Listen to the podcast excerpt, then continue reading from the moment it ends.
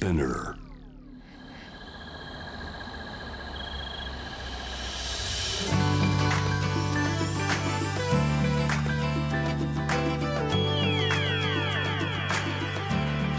エネオス4 Hour Earth One by One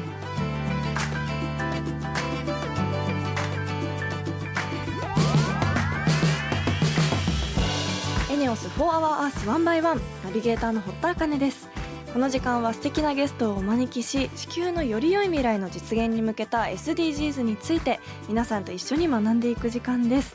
そろそろ読書の秋ということで私最近読んで面白かった本というか、まあ、漫画なんですけど今話題の「ブルーピリオド」がもうすごくやっぱり面白くてハマっています。あのバーバリーとコラボしたっていうことでも話題になってましたけど美術の世界で生きるあの男の子たちの話なんですけどあのすごく芸術とか美術っていうものに全く携わってこなかった自分が読んでもすごくアートってこうやってできてるんだとかデッサンとかこう油絵ってあのこういう手法とかこういう勉強法で描いてるんだとかすごく奥が深いっていうのも分かったりあとは美大の受験の方法とかもやっぱり全く通ってこなかったはずなので目から鱗というかあこういう世界でアーティストの人たちは生きてるんだっていうのをすごく勉強になって本当に新しい世界を知れた感じがして今すごくハマって読んでます。今12巻まで出ていてちょうどいい量なので、まあ、私は変わらずにおなじみの iPad で読んでいるんですけど気になる方ぜひあの読んでみてください。ということで本日も SDGs 学んでいきたいと思います。地球の未来を考えるこの番組はエネオスの提供でお送りします。エネオスは2040年までに自社で排出する CO2 の量をさまざまな取り組みからプラスマイナスゼロにするカーボンニュートラル企業を目指していて私たちの未来に不可欠な脱炭素循環型社会の実現に向けて具体的な取り組みをされているそうなのでそのあたりも番組で分かりやすく紹介していきたいと思います。そしてこの番組は JWAVE をキーステーションに FM ノースウェーブ ZIPFM、FM802、クロス FM、JFL5 曲をネットしてお送りします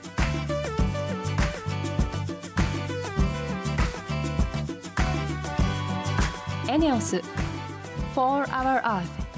One by One This program is brought to you by エネオス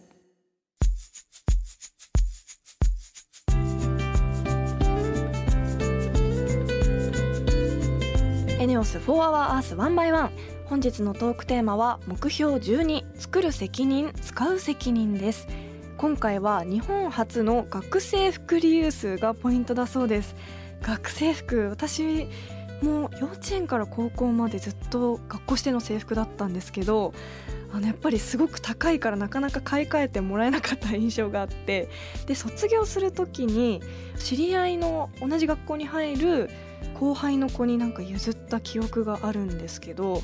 なんかでもそれをあげれる人を探すのも結構大変だった印象なのでなんかこういう学生服のリユースっていうのがもっと簡単に誰にでも、ね、しやすくなるといいなと思うんですがこの後ゲストの方にその辺詳しく伺いたいと思います。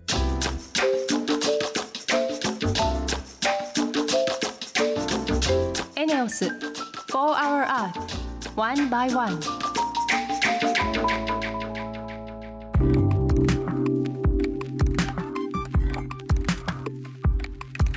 田茜がナビゲートしているエネオス4 Hour Earth 1 by 1本日も素敵なゲストの方とリモートでつながっています。株式会社サンクラッドの代表馬場かな子さんです。よろしくお願いします。よろしくお願いします。まずは簡単に馬場さんのプロフィールをご紹介しますシングルマザーとして3人の子供を育てながら2011年に学生服のリユースショップ桜屋を開業し2013年株式会社サンクラッドを設立。パートナー制度を取り入れ全国に店舗を展開。その取り組みが認められ2017年にはウーマン・オブ・ザ・イヤー子育て家庭応援ビジネス賞を受賞。現在は総務省の地域力創造アドバイザーとして活躍されています。えーということで日本初の学生服のリユースについていろいろと伺っていきたいと思います。はい。そもそもなんですけどなぜ学生服のリユースで起業しようと思ったんですか？私がその当時っていうか今年再婚したんですけどそれまでシングルマザーで3人の子供を育ててきたんですね、はい、まあ、今も3人のうち1人が3番目が高校3年生なんですけど、はい、高校3年生の子が幼稚園の時にシングルマザーでその時に住んでいたのは香川県高松市っていうところに住んでいて香川県は小学校から制服なんですよ。えー、そうなんですね、うん。制服があって、はい、小学校の時に制服っていうと成長が著しいじゃないですか、うん、その中で学生服の買い替えをするのはシングルマザーにとっても家計が大変なのに。大変ですね。そうなんです。その上、まあ、言ったら小学校56年生になったらもう身長もみんな高くなってきて、うん、制服の金額もやっぱりそれなりのお値段というか、はい、もう娘が上着のセーラー服1着でだいたい1万5 6千円だったんですね。はい、そこにスカートとか夏スカート冬の体操服夏の体操服上でシューズっていうのを合わせていくと本当成長するのをやめてって言えないんですけど、はい、その買い替えがすごく大変でそれについてリサイクルショップがいっぱいあったので、うんうん、見に行ってみると、はい、学生服の取り扱いがなかったんです。うんうんうん、ないしどうしようと思った時に、まあ、長女が知的障害者だったので、うん、この子が成長するごとにこう私はこの子と一緒にできる仕事を考えたいなって思ってて、うん、でその起業するタイミングと長女が養護学校に入学するタイミングが一緒になった時に、うん、私が困っている学生服っていう部分にフォーカスを当てたという。あなるほど、はい確かにこう制服って言っても本当夏服冬服体操服いろんなお金がかかりますもんね。そうなんです。私も身長大きい方なんですけど子供も大きくて、うん、4年生で買い替えたのに5年生でまたきつくなったって言ってきた時は、はい、もう衝撃でしたね。確かに。最初からブカブカな服を着せるわけにもいかないですもんね。はい、はい、あでもあの学生服のリユースショップって日本でも初めてっていうことで最初いろんな大変なことも多かったんじゃないですか？そうなんです。まず最初はこのリユースっていう名前があんまり認知されてなくて、うんうん、どこのお店もやってることはリユースなのにリサイクルショップで掲げてたんですね、はい、でも私の仕事も学生服を買い取るけどそのままの形で誰かにつないでいくっていうのはリユースに違いない、うん、しかないと思って、当時珍しかったんですけど、うん、学生服リユースショップってつけたんです。今ではもうそのリユースっていう部分が皆さんに浸透されて、当たり前になってきてるんですけれども、はい、で当時その名前から珍しいですし、うんうん、当然学生服の中古っていうのがもう世の中になくて、はい、確かにあんまり聞いたことないですね。だからお母さんたちが学生服のことでいろいろ困ってるのに、うん、学生服の中古の概念がなかったから、うん、この仕事商売をするにあたって、うん、まず周りのお母さんから大反対でしたね。えー、えその反対するのはなんでだったんですか、そう聞いたことがない商売だから、はい、怪しいって言われたんです。あそうなんです。むしろその制服を目的外に使うような趣味とかの方向に行くんじゃないのかとかいう、はいあのなるほど。危険な方向に思われて。確かに。ちょっと子供のことですし、うん、ちょっと慎重になっちゃいますよねそうなんです、うん、でそこで違うっていうことをなんとか伝えなければいけないとか、うんうんうん、そういうところで100人ぐらいのお母さんたちにいろいろ学生服のこととか、うん、お母さんたちの思いなんかをヒアリングアンケートしてきて。でやっと信用とかが少しずつついていたっていう感じですね、うん、学生服って買うのが難しい方がいる一方で捨てられたりする学生服ってどれぐらいの量があるんですかね？保育園から制服があるところもあるので、えー、もう1歳から18歳9歳までを考えると、はい、それなりの数が廃棄されてるということになりますよね。確かに。1万から56万する学校とかもあるそうです、ね、ますよね。入学準備にまあ、大体私立の高校が入学準備で揃えていくのがいっぱいあって、うん、金額も膨らんでいくんですけれども、はい、ブレザー一つにとっても2万円から2万5、6千円とかしますし、まあ、そこにシャツが今カラーのバリエーションがいっぱいあってピンクとか紫白チェックとかもあったり、スカートなんかは普通の冬夏のスカートにキュロットスカートとか最近ではジェンダーレスの関係で、うん、女の子用のズボンができたり、うんうんうん、はい、ネクタイリボン合わせるともう揃えると全部で20万近くはいくんじゃないでしょうか。うん、確かに洗濯が増えるとまたそこでお金もかかっちゃいますもんね。そうなんです。なので、うん、入学準備っていうところでその学生服だけじゃない、うん、高校生なら教科書とか今ではタブレットを購入しなければならないところもあったり。高そう。そうなんです、うん、ですので教育費にかかるお金っていうのは年々膨らんでいってるのかなっていうのは感じます。なるほどやっぱり気になるのが具体的にそのリユースがどういう形でできるようになるんですか？子供を育てている家庭のお父さんお母さんたちが、まあ、皆さんサイズアップ成長して子供さんが成長して、うん、学生服が合わなかったり、卒業してもう学生服ってもうどこに着ていくこともできないですよね、うんうんうん、その不要になったものを私たちが買い取って引き取ってそれをきれいにして販売するっていうお店です、もうすごくシンプルなんですね、うん、しかも買い取ってくれるんですね。そうなんです、うん、今までは捨てるしかなかった学生服を買い取りができるようになってる、はい、でそれをきれいにして新品と比べて安い値段で売る、う。ん、そうです。新品の定価から3割以下で販売しているので、うんうん通常新品の上着だけの値段から考えると一式揃えることができますね。はい、口コミでこう広がっていったっていう感じなんですかね。そうですね、最初の時って本当はあのお知らせするのに広告費もなかったので、はい、あの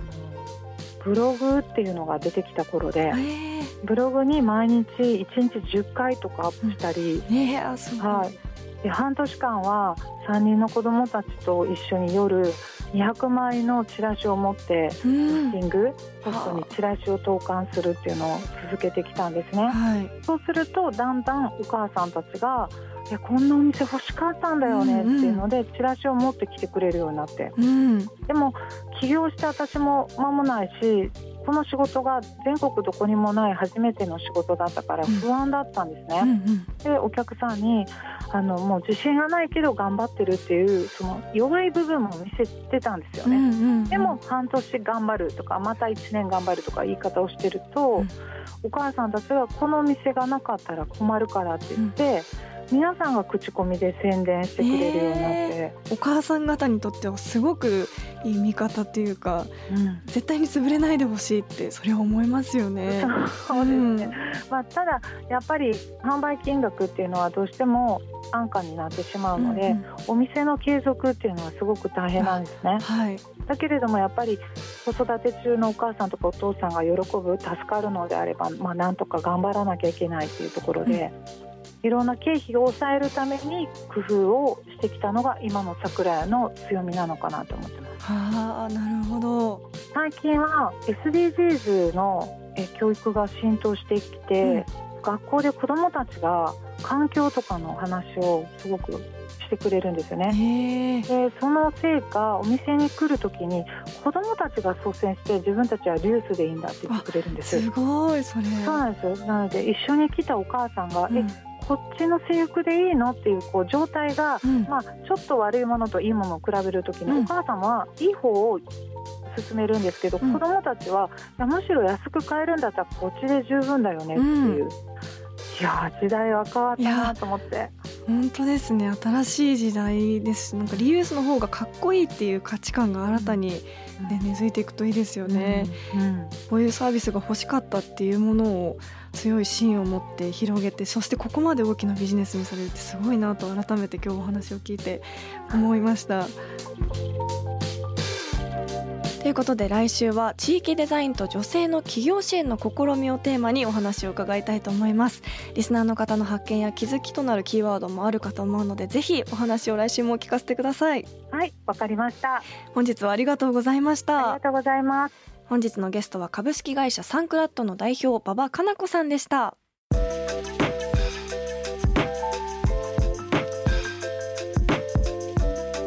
エネオス4 Hour Earth One by One.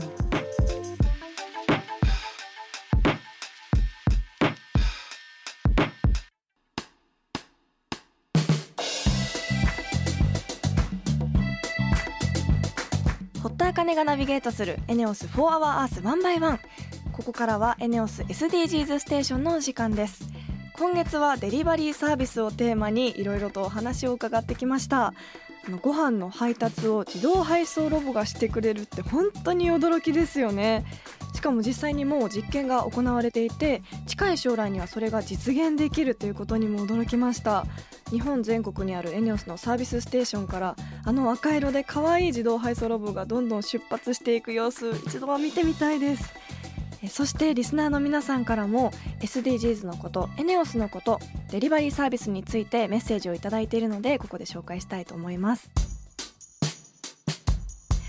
ラジオネームチャイカさん。デリロ可愛いですね。昔よく見ていたロボコンのようで親近感が湧きました。このロボットが街中を走っているとは驚きとともに未来だなという気持ちです。ロボットが走る上での交通ルールや防犯とかは大丈夫なんでしょうか？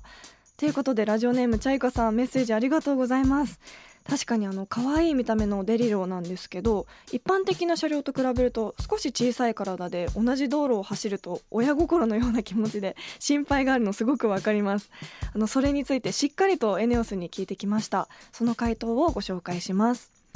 デリロは交通ルールに従って走行しており現状原付バイクと同じ扱いのため歩道で走れるように申請を行って特例扱いで走行しています。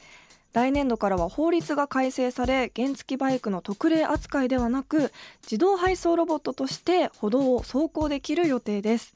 防犯についてはデリロには周囲を360度確認できるようにカメラがついておりそのカメラで監視をしています。またロボット自体の重さも100キロ以上あり簡単には盗めないようになっています。ということです。100キロ以上あったんですねあんなに可愛い見た目なのに。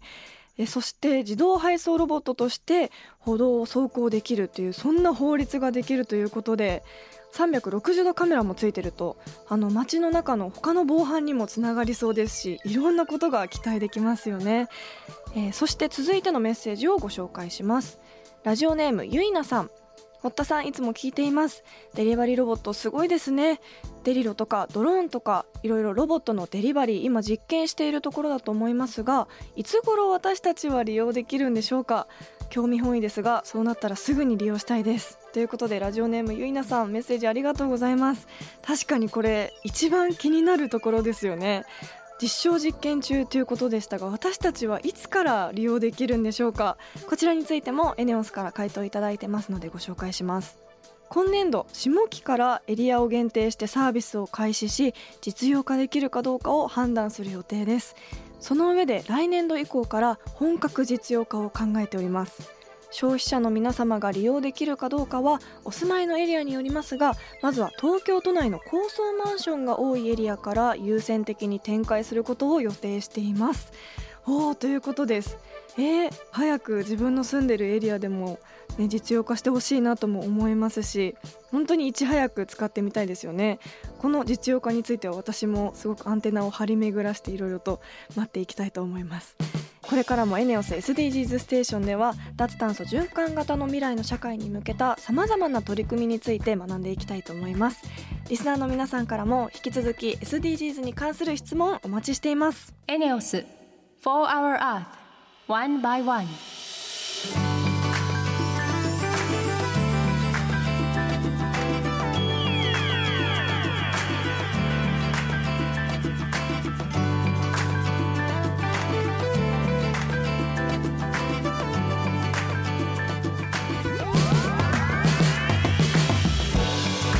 For our earth one by one。そろそろエンディングのお時間です。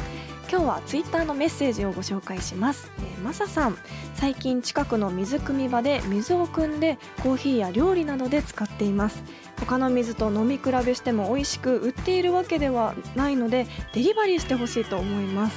えー、ということでありがとうございます。確かにあのデリバリーサービスに関するメッセージいろいろとご紹介しましたがデリバリーの発展でこういった法律とかインフラがどんどん進化してこういう商品もあの水汲み場の水とか特別なものが出てくるかもしれないですね。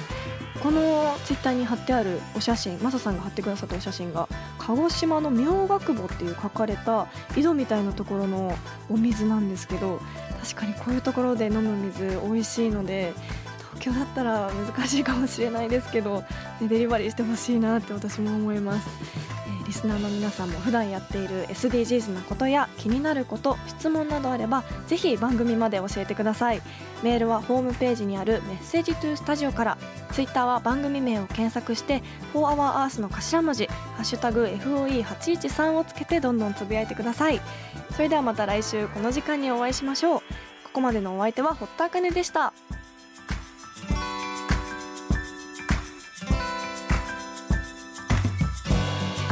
エネオス4 Hour Earth One by One This program was brought to you by エネオス